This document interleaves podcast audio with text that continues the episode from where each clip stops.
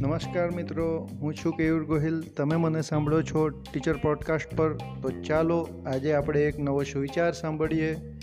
કરો એસા કે દુનિયા કરના ચાહે આપકે જૈસા નમસ્કાર થેન્ક યુ ધન્યવાદ